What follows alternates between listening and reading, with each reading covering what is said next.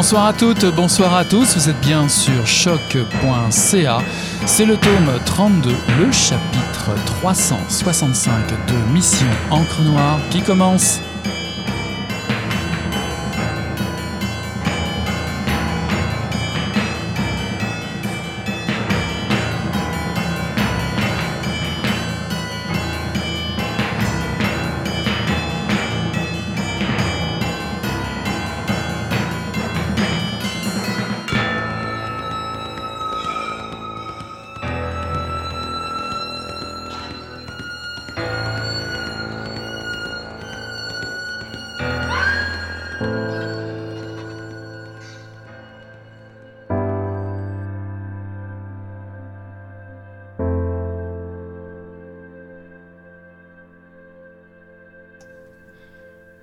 Suis arrivé à Lac Mégantic cinq jours après la nuit zéro.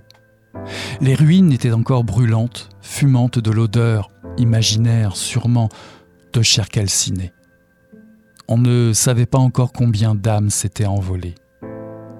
47, apprendrait-on bientôt. S'ajouteront au cours des années les âmes détruites, les suicidées, J'y étais parce que dès la première heure émergeait un décalage suspect entre les infos officielles et ce qu'une simple recherche Internet révélait. La contamination intense, les survivants hébétés par le choc, les mensonges ou demi-vérités qui commençaient à circuler.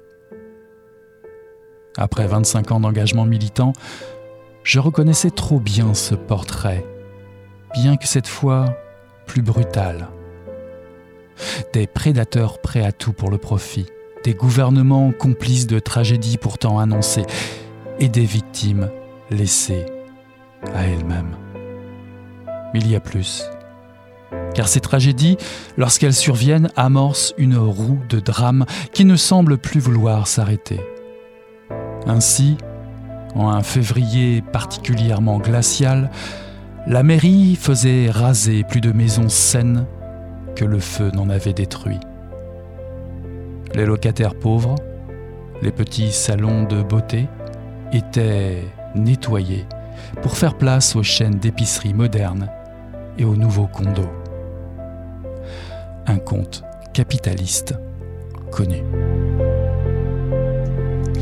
Bonsoir à toutes, bonsoir à tous. Euh, ceci est un extrait de Mégantic, un train dans la nuit par Anne-Marie Saint-Cerny et Christian Kennel, paru en 2021 aux éditions Éco-Société dans la collection Ricochet. Pour prendre conscience de l'ampleur de la lecture qui vous attend ici, il nous faudrait commencer par la lecture des dernières pages. Il faudrait commencer par un silence de recueillement. Prendre le temps de prononcer chaque nom des 47 victimes fauchées lors de la tragédie de Mégantic. L'essayiste Anne-Marie Saint-Cerny s'invite dans l'univers de la BD aux côtés de l'auteur de bande dessinée Christian Kennel pour adapter en quelque sorte son essai choc, Mégantic, une tragédie annoncée, paru en 2018 aux éditions Éco-Société.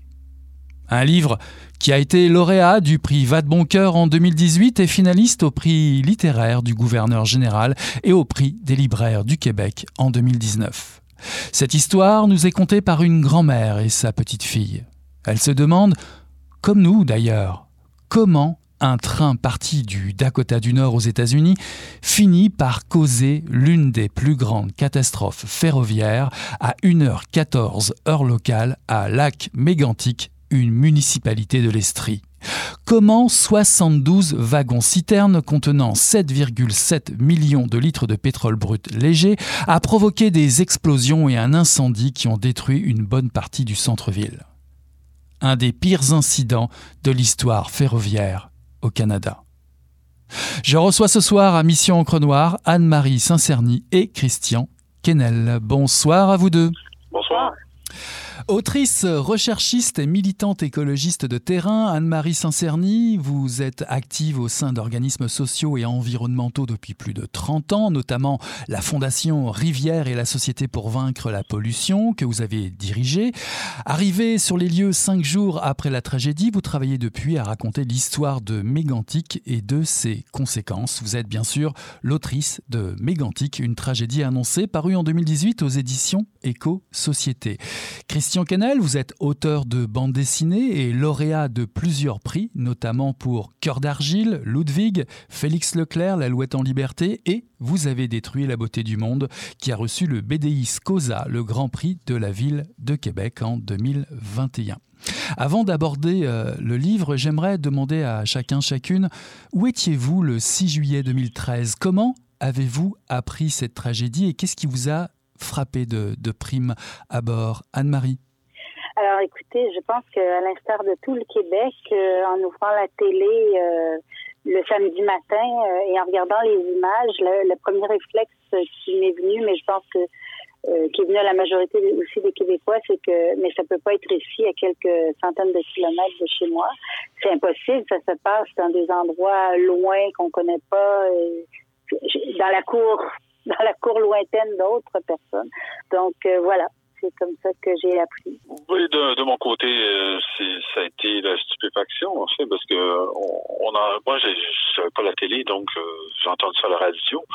Je suis allé voir sur Internet tout de suite, puis euh, j'ai vu les images, puis je me suis dit, ah mon Dieu, est-ce que c'est, est-ce que c'est possible? Est-ce que c'est un canular? Ça ne pouvait pas être un canular, mais en fait, c'est c'était tellement surréaliste, ça paraissait surréaliste parce que c'est toujours ailleurs que ça, ça se passe, ces choses-là, dans, dans notre euh, de notre inconscient collectif. Mhm. Après le succès de, de l'essai Anne-Marie, pourquoi avoir choisi de l'adapter euh, en BD Puis évidemment, la question qui suit, comment s'est fait la rencontre avec Christian? Alors, euh, écoutez, d'abord, cette histoire-là doit être vue et lue est connue par le plus grand nombre possible parce que non seulement elle n'est pas terminée, euh, mais elle représente aussi un symbole de, de beaucoup d'autres catastrophes qui nous arrivent sur le même principe. Second point, évidemment, c'est que la BD est extraordinaire parce qu'elle permet des choses qu'elle seule peut faire, c'est-à-dire notamment pour moi de mettre dans la même planche les victimes et les responsables de leur mort. Et donc j'ai cherché pendant dix mois quelqu'un qui avait à la fois l'iconographie et l'humanité euh, pour être capable de, de, trans, de traduire ce que j'avais vu et ce que je ressentais et ce que je sentais chez les gens. Et puis finalement, euh, c'est au Québec, ici, euh, pas très loin de chez moi, que j'ai euh, trouvé que j'ai trouvé Christian, qui j'ai simplement demandé je veux faire ça. Voulez-vous le faire? Mhm. Avez-vous envie? Christian, est-ce que vous aviez lu l'essai Mégantique, une tragédie annoncée? Et puis évidemment, comment comment comment envisage-t-on l'adaptation d'un tel livre en images? On doit se demander par quel bout on prend ça, non? Ben tout d'abord pour votre première question, euh, je, n'avais pas lu l'essai d'Anne-Marie, je connaissais pas. Euh, Anne-Marie m'a tout simplement abordé euh, au salon du livre de l'Outaouais. Par le biais de, de, de à, mon stand, puis j'étais en train de puis euh, commençait à avoir une discussion ensemble, puis elle m'a dit, voici, elle m'a vraiment bien résumé ça en deux minutes. Euh, puis elle m'a dit, j'aimerais beaucoup le, faire en bande dessinée. Moi, j'ai posé euh, des questions comme, euh, est-ce qu'il y a un éditeur? Est-ce qu'il y a un financement? Est-ce que je suis la pleine liberté? Elle a répondu positivement à deux des trois questions.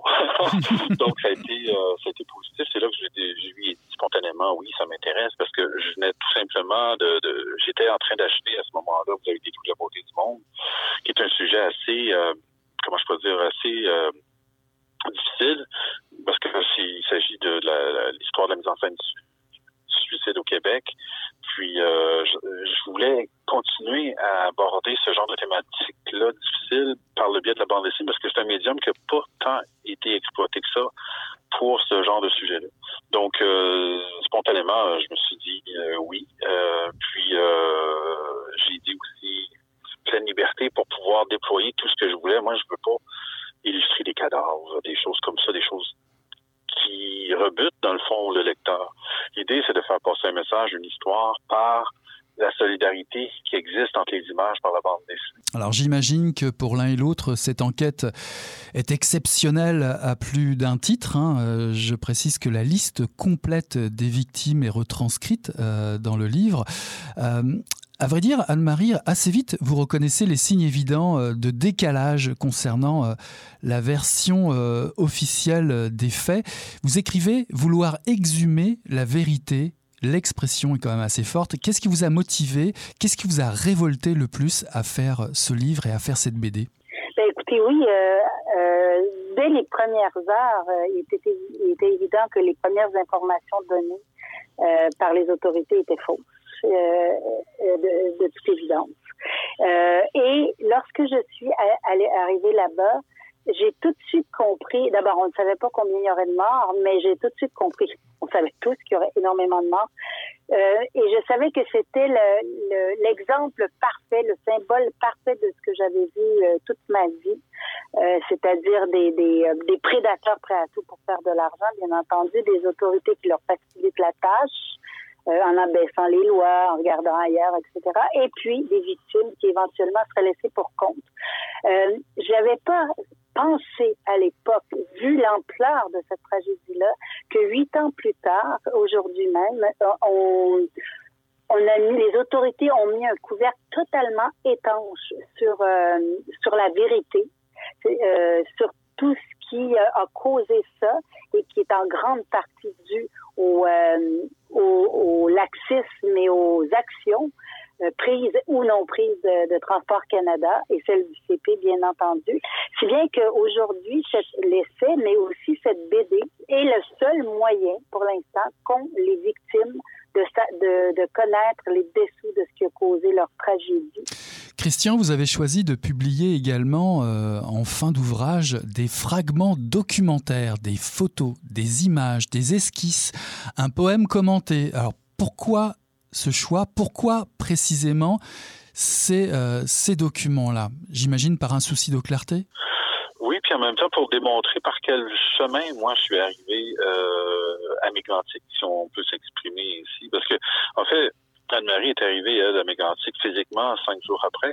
Mais moi, je suis arrivé euh, à Mégantic dans l'histoire de Mégantic par le biais des, euh, des victimes. Puis euh, Anne-Marie m'a envoyé une, euh, une, vidéo, une courte vidéo de Cathy euh, Clusio qui chante puis qui danse pour son père à Pâques, juste avant la, catastrophe.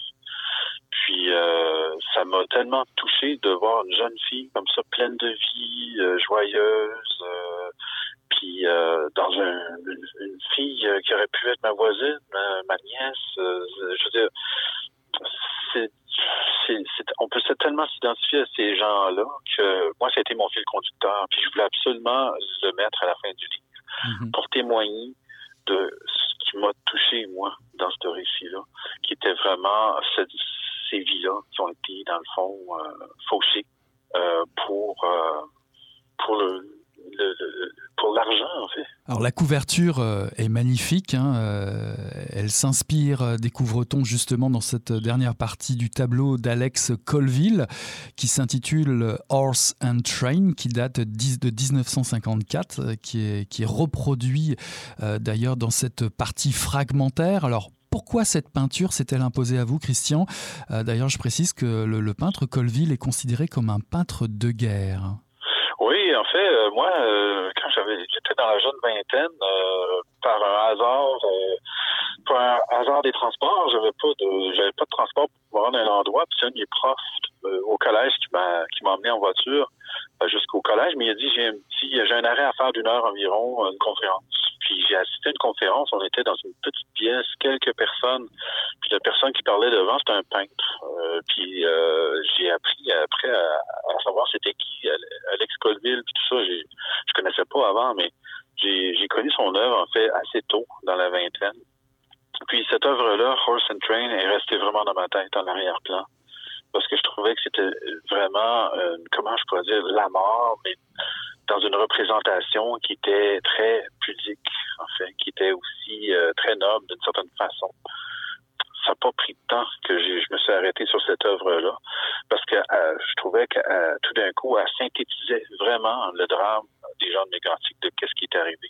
C'est-à-dire, on ne sait pas qu'est-ce qui arrive, mais on court au devant d'une catastrophe, euh, puis ça va nous frapper de plein fouet.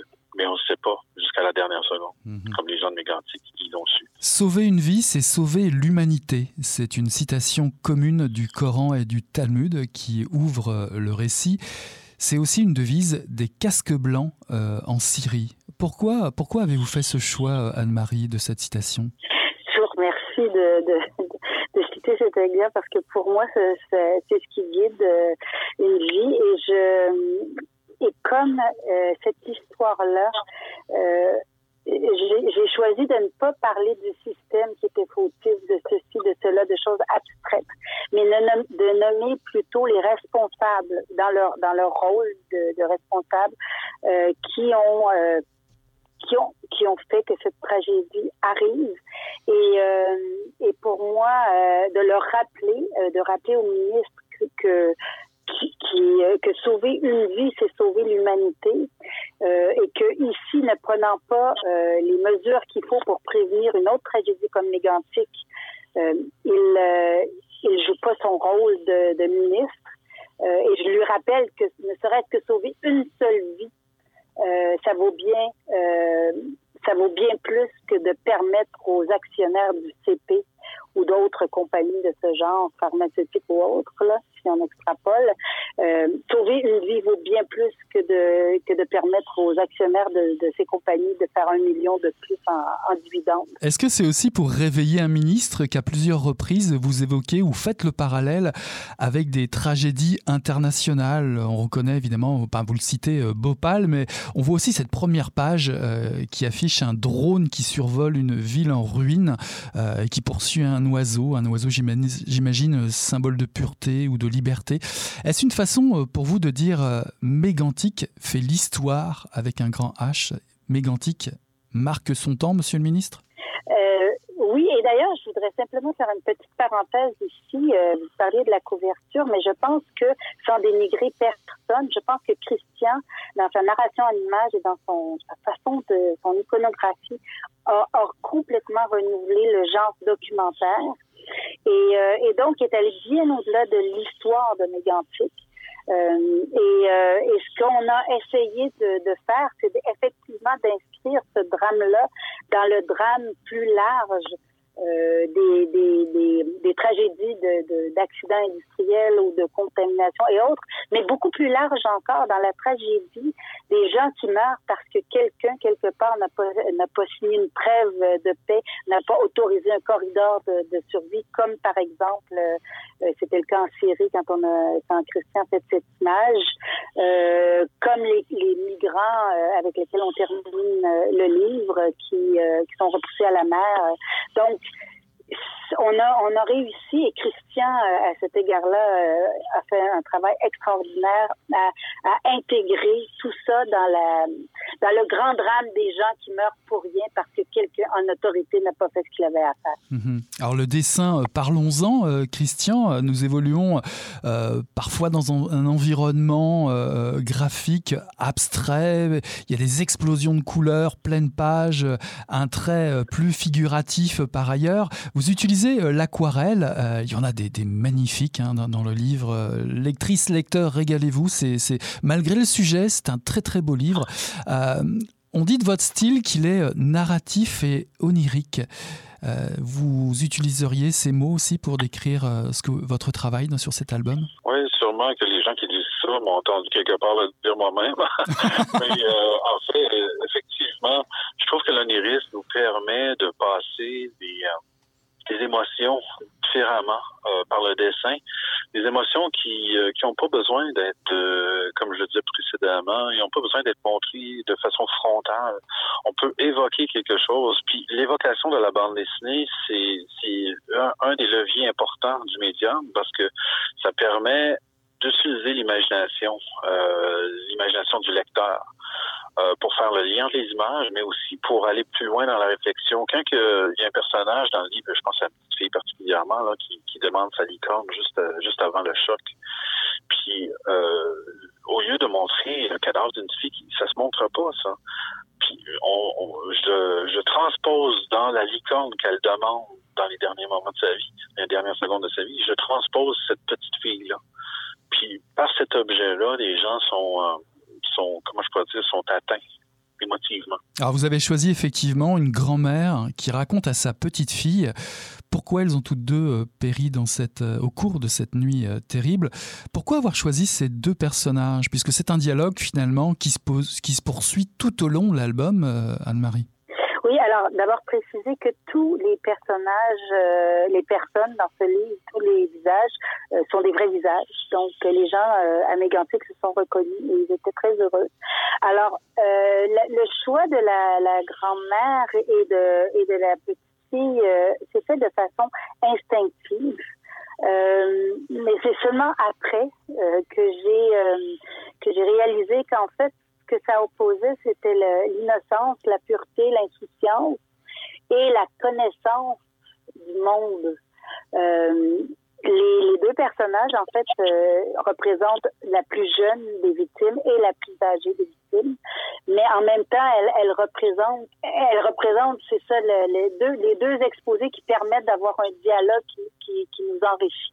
Mhm. Pour traduire cette, cette idée, euh, je dirais, de, de, va dire de, de, drame, Christian, vous choisissez des images puissantes, des animaux décimés, des ouvriers décédés, une richesse territoriale détruite. C'est quasiment une imagerie de guerre, une fois de plus, je, je reviens, j'insiste, mais la couleur est sombre, la noirceur euh, domine, le paysage est fantomatique, c'est quasiment une ambiance de nuit du début de l'album jusqu'à la fin. Oui, ça, ça contribue euh, justement à, à, la narration, je trouve, d'emmener de, une ambiance un peu euh, fantomatique comme ça. Puis euh, je trouvais que la couleur, euh, avec en utilisant un minimum de couleurs, justement, quand on en emmène une qui est plus euh, plus apparente, comme le rouge apparaît à un moment donné, mais ben, le rouge devient carrément un outil narratif pour pour diriger en fait l'œil du, du lecteur, puis aussi contribuer à faire en sorte qu'il il ressemble les choses vraiment comme s'il était là, comme s'il était aussi en même temps un peu aveuglé dans la poussière. Il y a quelque chose dans, dans le fait de brouiller les images qui devient plus vrai que vrai. Encore une fois, c'est d'utiliser comme levier l'imagination du lecteur, de pas tout y montrer clairement, mais que lui puisse définir lui-même ce qui reste à définir. Il faut laisser cet espace-là de création au lecteur. Mm-hmm. C'est ce que la bande dessinée fait merveilleusement. Mhm. Alors j'imagine que euh, d'adapter votre essai en BD euh, vous a soulevé bon nombre de défis euh, plus ou moins importants à relever. Vous avez opté pour un récit chronologique ici autour de, l'image et de la BD. Alors d'abord on se retrouve sur les hauteurs de, de à Nantes, mais on remonte beaucoup plus loin au, Dakota du Nord. Alors pourquoi avoir choisi justement ce récit chronologique? C'était plus facile pour vous pour retrouver une forme de rythme par rapport à l'essai, Anne-Marie? Euh, oui, c'était plus facile, mais surtout, je pense que l'histoire de Médiantique est comme euh, une pelote qui aurait plein de bouts de laine qui dépassent. En fait, quand j'étais là-bas, euh, la cinquième journée après le drame, il y avait mille drames qui se simultanés qui et différents qui se déroulaient. Donc, je pense que le, le récit en lui-même et le, et, le sujet et est à ce point important que je voulais y aller avec la plus grande simplicité et je voulais aucun euh, dispositif euh, ou appareil scénaristique compliqué. Ouais, néanmoins, le sujet, vous ne le perdez pas euh, de vue parce qu'il y a comme une, un intitulé, vous dites le capitalisme en action, vous lui donnez un nom, la stratégie du choc en étapes. De quoi s'agit-il?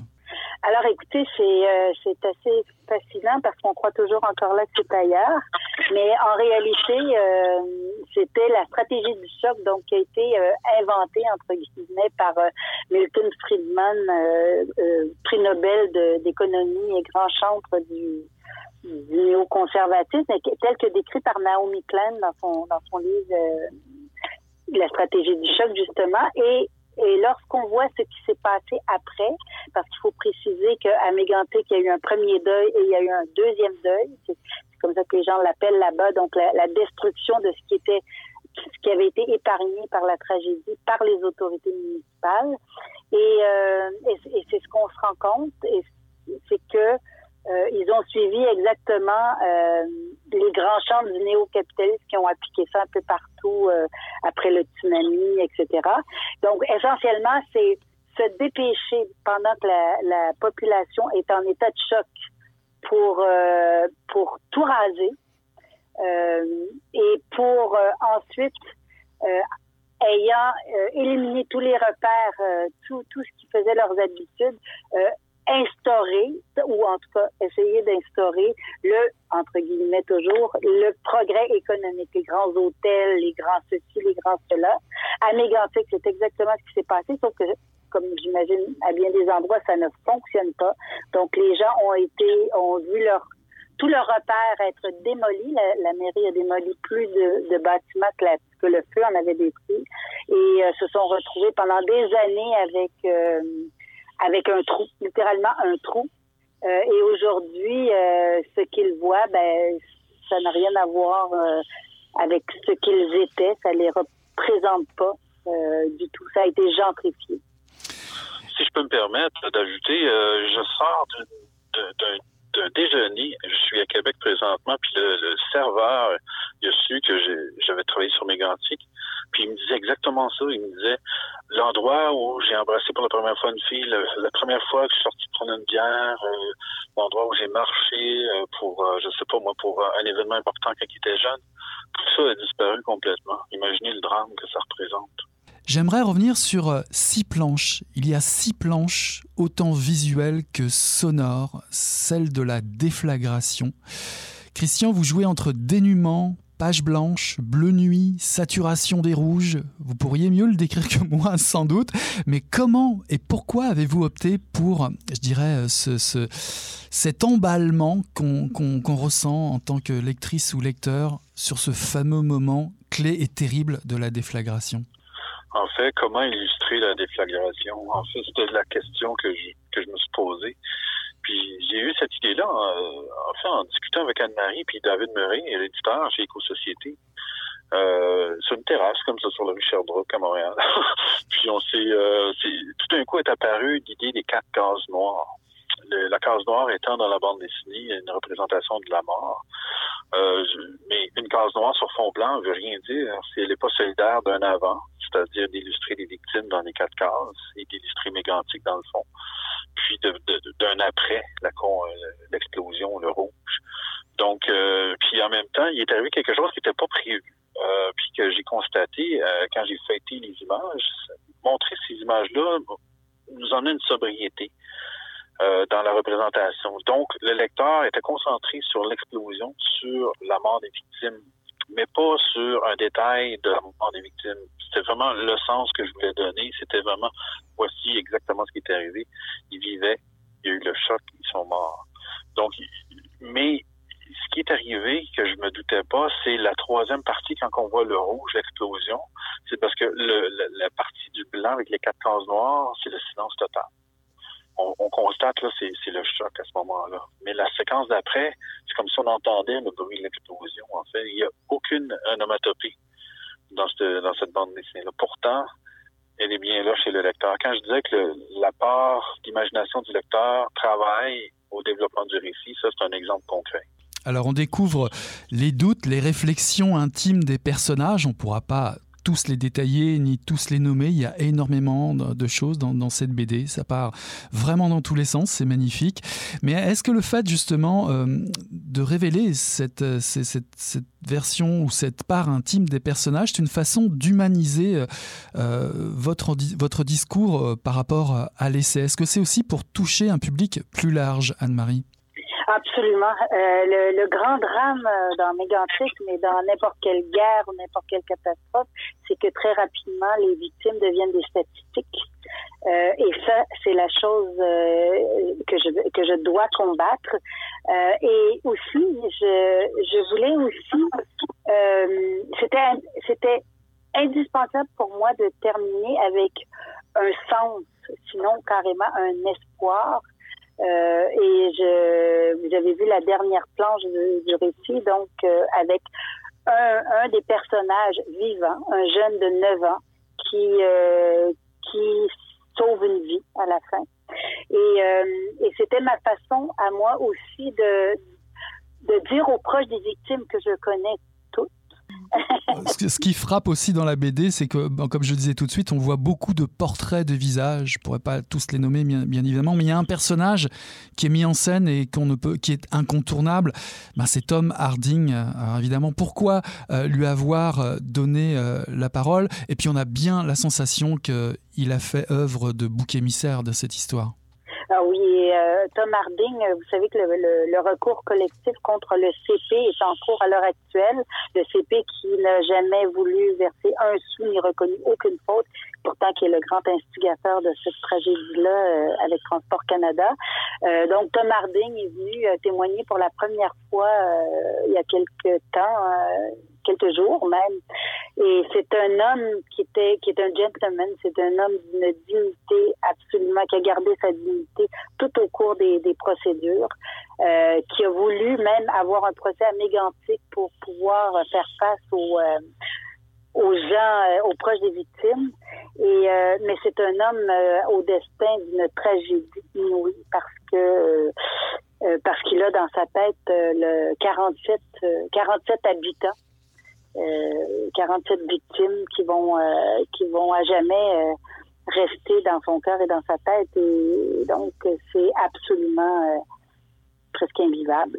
Et, et effectivement, l'ensemble, l'ensemble des compagnies de, Transport Canada, des systèmes de justice se sont jetés sur lui pour en faire le bouc émissaire de toute la tragédie.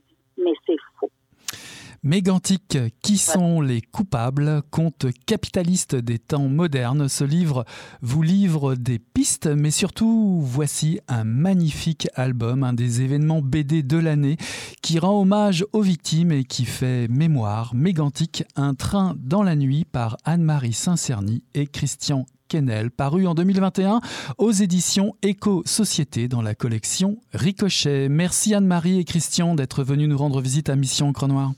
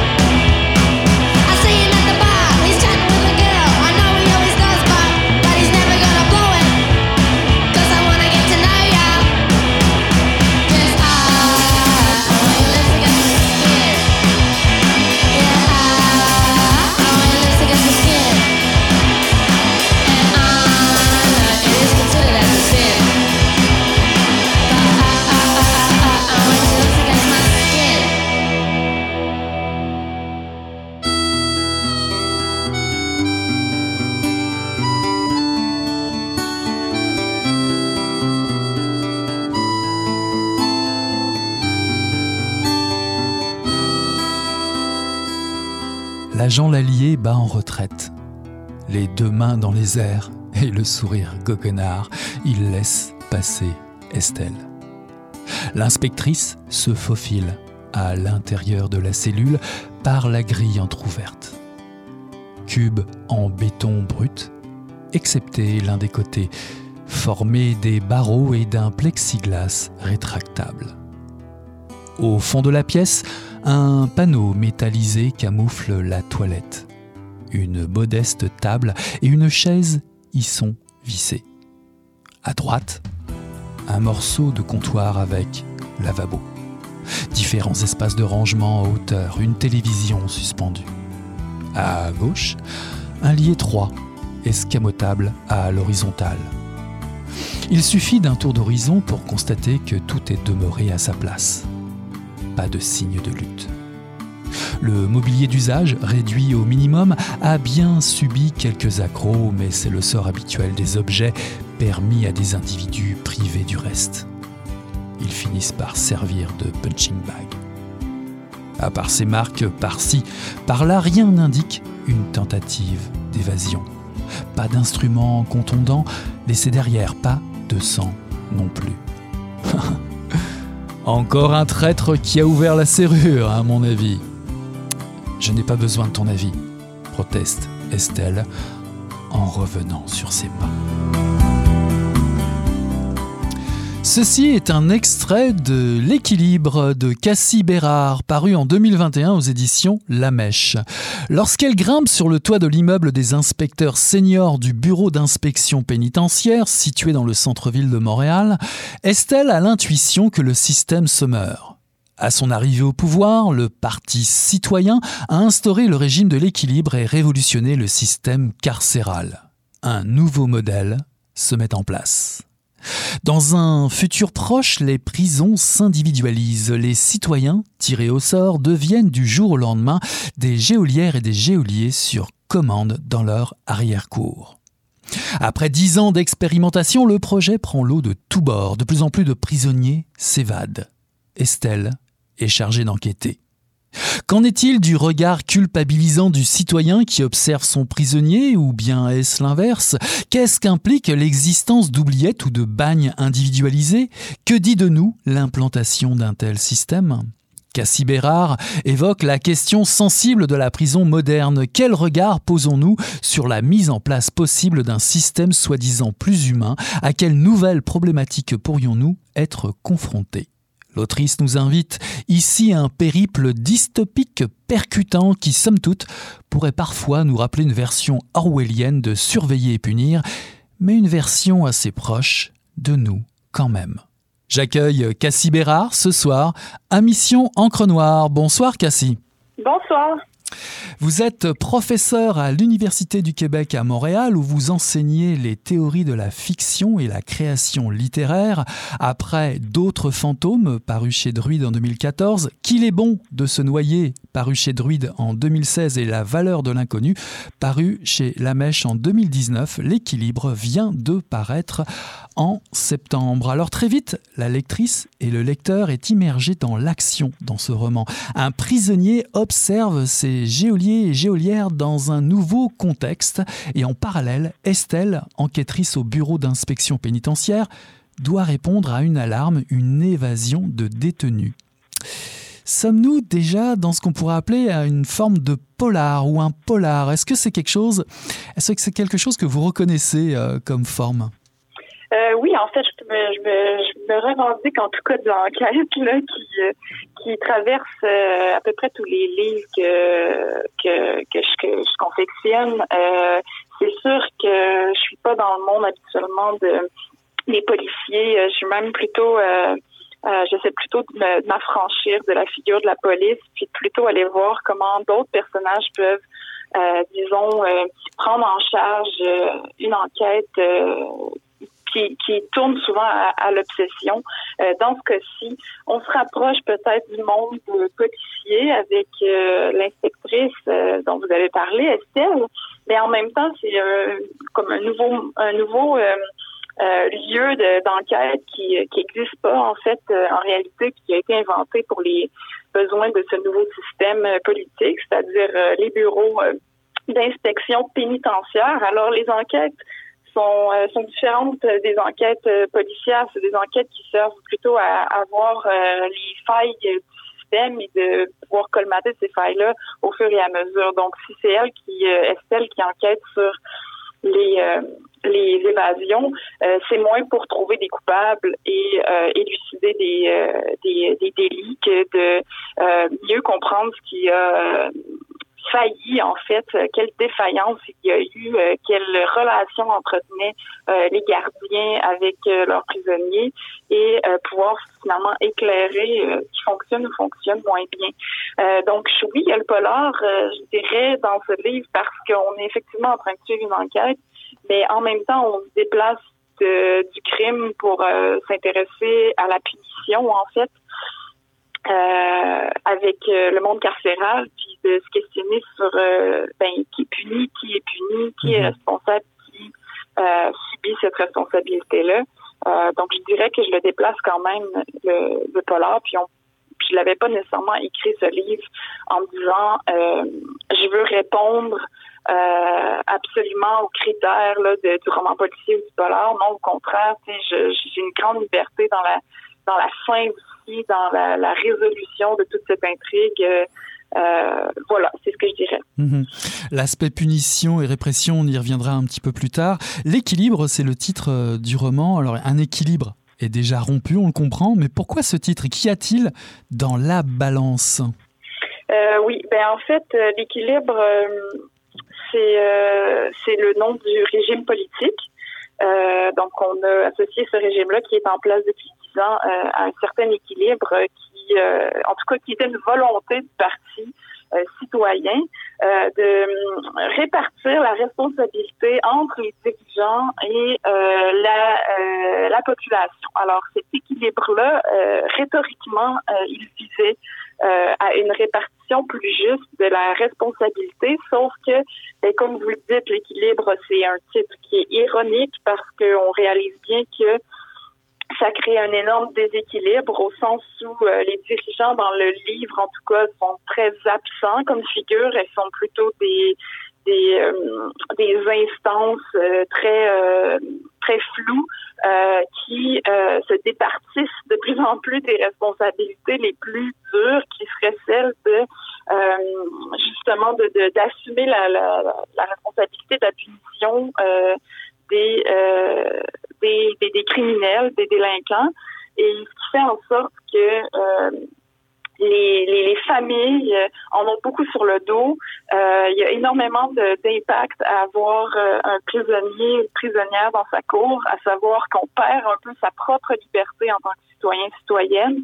C'est ce que je dirais pour le déséquilibre. Sinon, il y avait aussi tout un choix formel d'équilibre entre ben, trois personnages, trois, trois parties dans le roman, l'équilibre d'une intrigue, l'équilibre de mhm. l'importance entre un système et l'importance donnée au personnage en tant qu'individu. C'est pour ça que j'avais envie de travailler trois personnages plus profondément, disons, que de travailler comme tous les personnages d'un système qui en impliquerait énormément. Alors justement, revenons-en sur ces trois personnages. En tout cas, j'ai remarqué qu'il y avait trois temps dans votre roman, trois temps qui donnent des perspectives euh, singulières. Il y a, il y a le temps d'Estelle et de son équipe, le prisonnier et sa famille d'accueil, et enfin celle d'un professeur d'université. Chacun joue un rôle bien particulier, lié, on l'aura compris. Si j'avançais l'idée de dire que la première, Estelle, représente l'exécutif, les seconds on va dire, les administrés, et le troisième, le professeur, quelque chose comme le législatif, l'éthique. Ben c'est intéressant parce qu'effectivement, les trois figures représentent euh, quelque chose. Moi, je les ai ramenés vers des théories de, la narrativité euh, avec lesquelles je travaille, qui, me sont euh, très éclairantes. C'est-à-dire que pour moi, Estelle, elle, elle est dans l'action, alors elle représente l'action. elle est sur le terrain constamment. Elle, c'est elle qui qui, euh, qui mène l'enquête, donc qui, euh, qui, qui, doit poser des actions, euh, prendre des décisions et, et aller au-devant finalement des risques. et tout le monde s'accroche à elle un peu comme le centre de, de cette action-là. le personnage prisonnier, je l'inscris plus dans la passion. Euh, au sens de, de, sensible. Alors, ce personnage-là, je l'ai travaillé euh, avec une narration jeu parce que j'avais envie d'aller scruter ce qui se passe dans sa psyché, euh, d'aller essayer de comprendre un peu comment les souvenirs sont catapultés dans cette dans ce, cette espèce de confinement qui, qui est le sien et comment aussi il se met en rapport avec euh, la famille qui prend soin de lui euh, et comment il projette certaines de ses, émotions ou en tout cas de, ses sentiments, ses troubles euh, vers des personnages de la famille euh, qui auxquels il peut plus ou moins avoir accès parce que c'est très limité les rapports qu'ils peuvent avoir, sinon que lui, il les observe constamment, tandis que eux l'observent aussi. Euh, puis donc on est vraiment plus dans l'émotion, le, le, souvenir, le, la, la, compréhension intime. Et puis dans la troisième trame, ben, le professeur euh, en éthique, euh, il est dans la sphère de la cognition. Alors lui, il réfléchit, il analyse, il produit du discours, il manœuvre la, rhétorique. Et ben, sur le plan de, fonctionnement de l'écriture puis de, du fonctionnement du projet en soi, il était important pour moi pour pouvoir euh, passer toutes les idées du, euh, euh, du, système politique. Donc, toute cette, vous avez parlé de dystopie, mais tout ce qui appartient comme à un monde qui est nouveau, qui a ses propres lois, ben, il fallait pouvoir les passer au lecteur-lectrice aussi pour que le lecteur-lectrice embarque dans cette intrigue-là puis soit pas complètement déphasé. Bah justement, sur le plan humain, euh, pourquoi le prisonnier est-il le seul à parler au jeu? Pourquoi lui donner, euh, lui octroyer euh, ce privilège de, de la réflexion, de l'observation? C'est intéressant de parler de privilège parce que c'est comme si je me poserais la question inverse. Pourquoi ne pas avoir donné le jeu à Estelle, en fait? Parce que c'est elle le personnage principal du roman, à mon avis.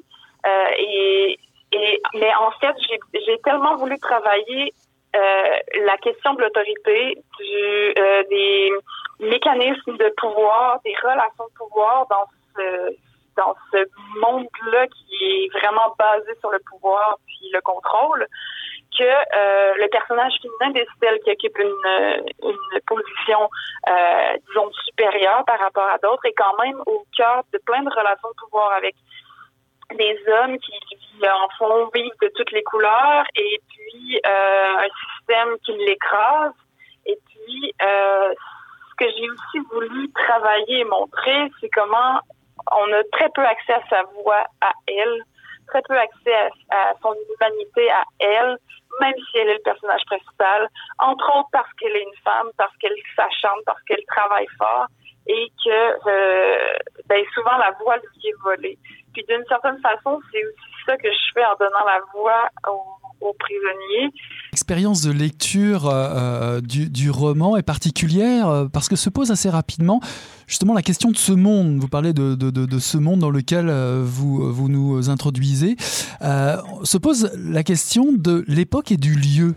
On ne sait pas très bien à quelle époque, mais par contre, le lieu, on le sait, on va être en région. Ça se passe beaucoup plus en région, puisque Estelle est confrontée directement au terrain, au Québec. Nous sommes en Montérégie, du côté de Saint-Angèle de Mont-Noir. On parle bien de, on parle bien de ce village, hein, du côté de, Granby, entre Granby et, Saint-Jean de Richelieu. Sur Richelieu, pardon. Euh, oui, on est en Montérégie. C'est la région en fait euh, administrative qui, euh, pour lequel elle est chargée de, mener ses enquêtes et, euh, de mener ses, ses vérifications. Euh, donc, le, le, le, les bureaux d'inspection, il y en a plusieurs. Il y en a, disons, euh, au moins un par région administrative où il y a des inspecteurs en chef puis des inspecteurs juniors. Et il y a plein de bureaux dans les municipalités où il y a des vérificateurs. Euh, donc, elle, c'est la région de la Montérégie. Elle, elle est dans une tour à Montréal, mais elle passe son temps à voyager en hélicoptère pour aller sur euh, les terrains où il y a des prisons, faire des vérifications, des enquêtes.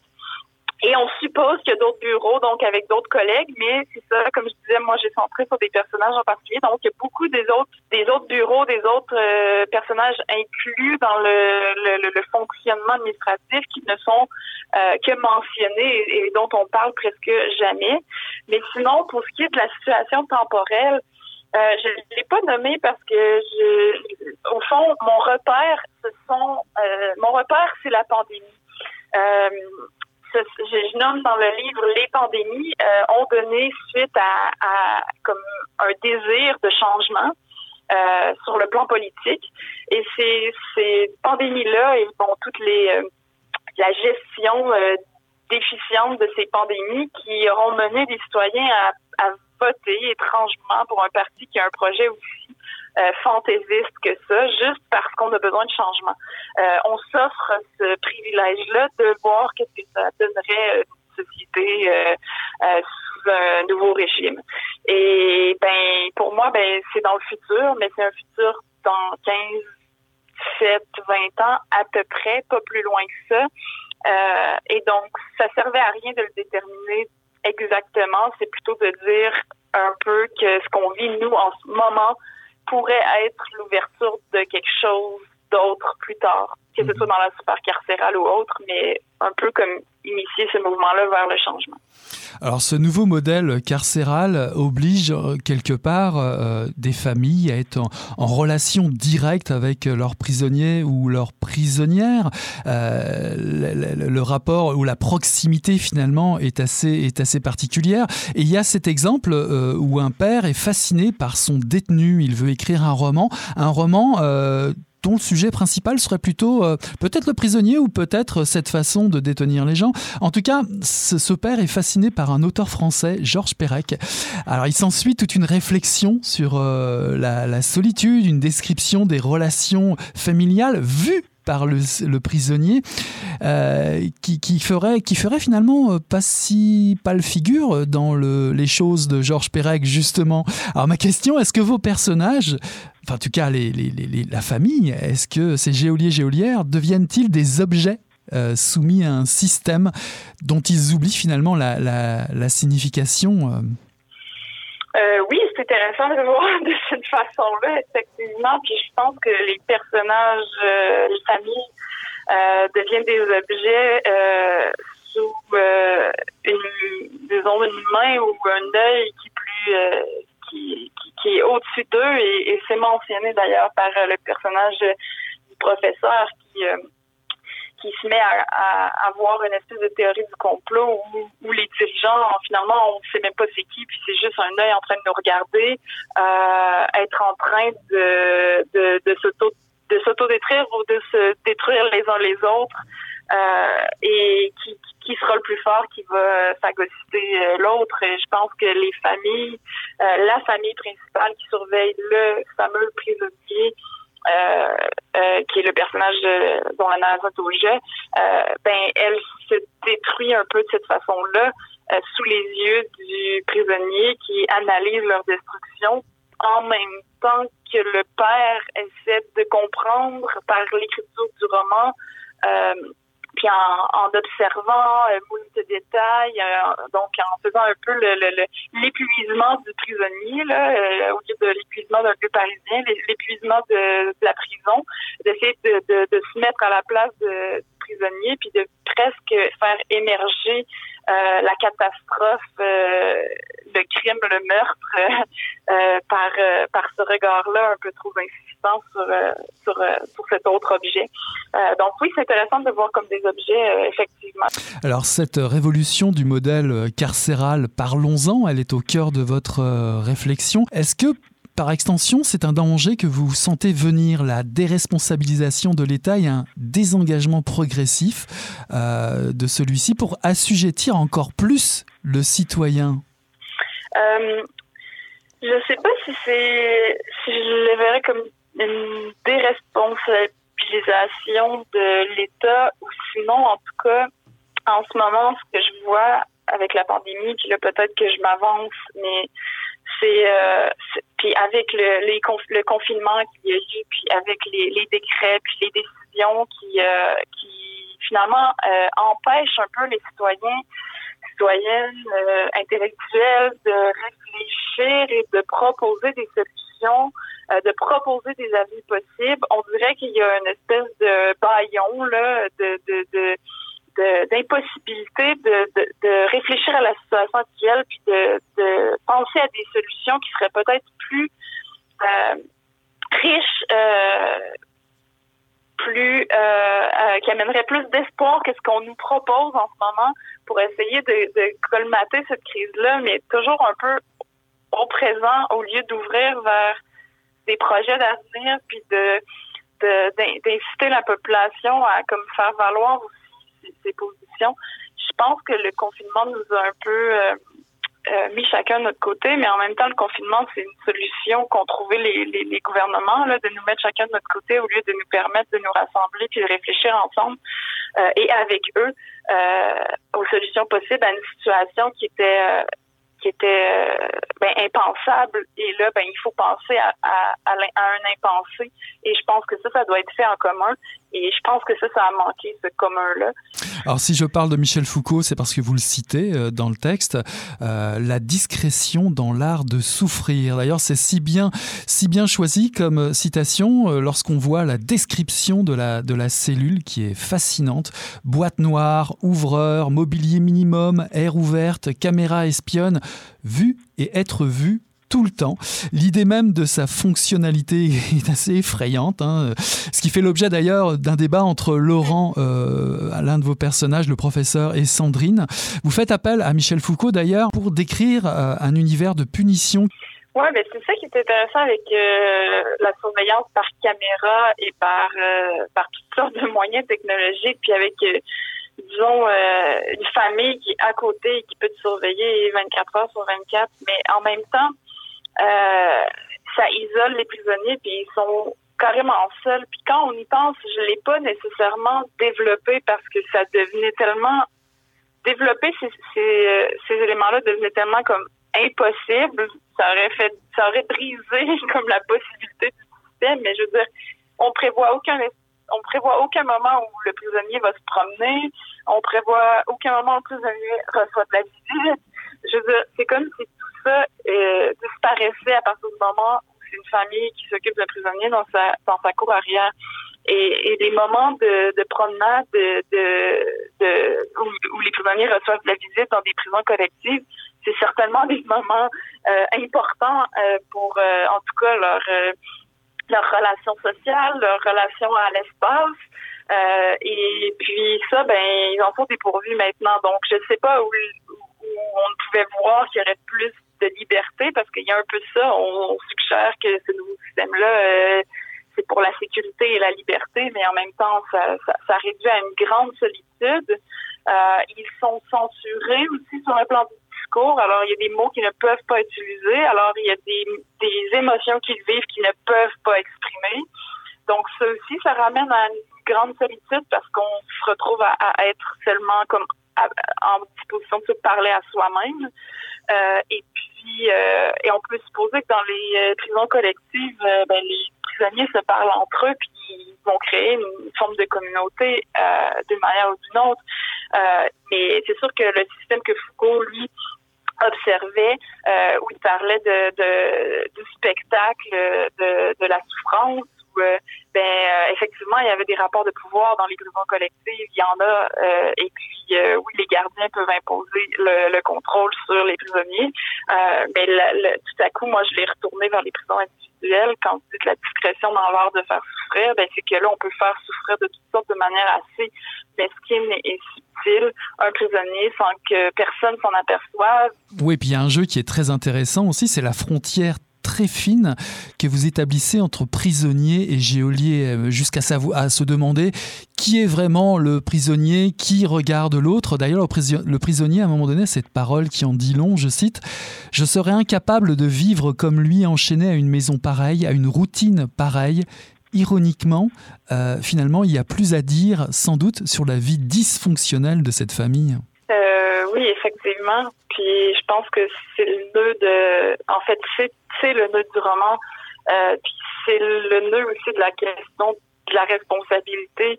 Euh, alors oui, il y a le rapport entre les prisonniers, les familles, où la famille est carrément dans une prison qui est cette maison-là, cette routine-là, euh, les tensions que le prisonnier décèle entre le père et sa fille, le petit garçon qui devient délinquant et, et, tout est en train de se dissoudre et de se détruire, puis on sent qu'ils sont comme pris dans cette structure-là.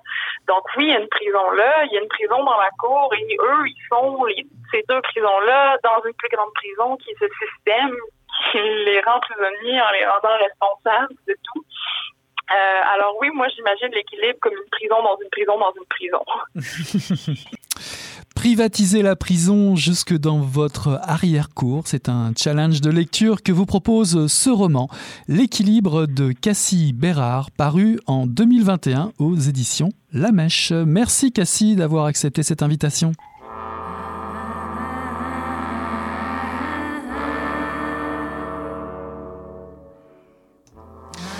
Voilà qui met fin à Mission Encre Noire cette semaine, le tome 32, le chapitre 365. J'ai eu le loisir de recevoir en entrevue Anne-Marie Saint-Cerny et Christian Kennel pour nous présenter Mégantic, un train dans la nuit paru chez Eco Société dans la collection Ricochet, ainsi qu'en deuxième partie d'émission, Cassie Bérard pour nous présenter L'équilibre paru en 2021 aux éditions La Mèche. Voilà, on tourne la page et on se dit à la semaine prochaine. Salut là! O cheiro meio ruim, eu tava pensando alguma coisa e fedeu, acho que. Mas o negócio tava bom, bicho. O negócio tava bom, só quando ele tava tão entupido. Gostoso! Quem diria, hein? Greta Garbo acabou de irajar, hein? É, mas eu tava falando pra você, né? Depois que eu passei a me sentir, aí o negócio ficou diferente. Jorjão! Vai, garoto! Fala a verdade. Isso tá bom. Não. Cadê a cerveja que eu me Ô, Ciro, tira a mão do meu bolso um arame, um arame ia pegar dentro, ia pegar um gordo.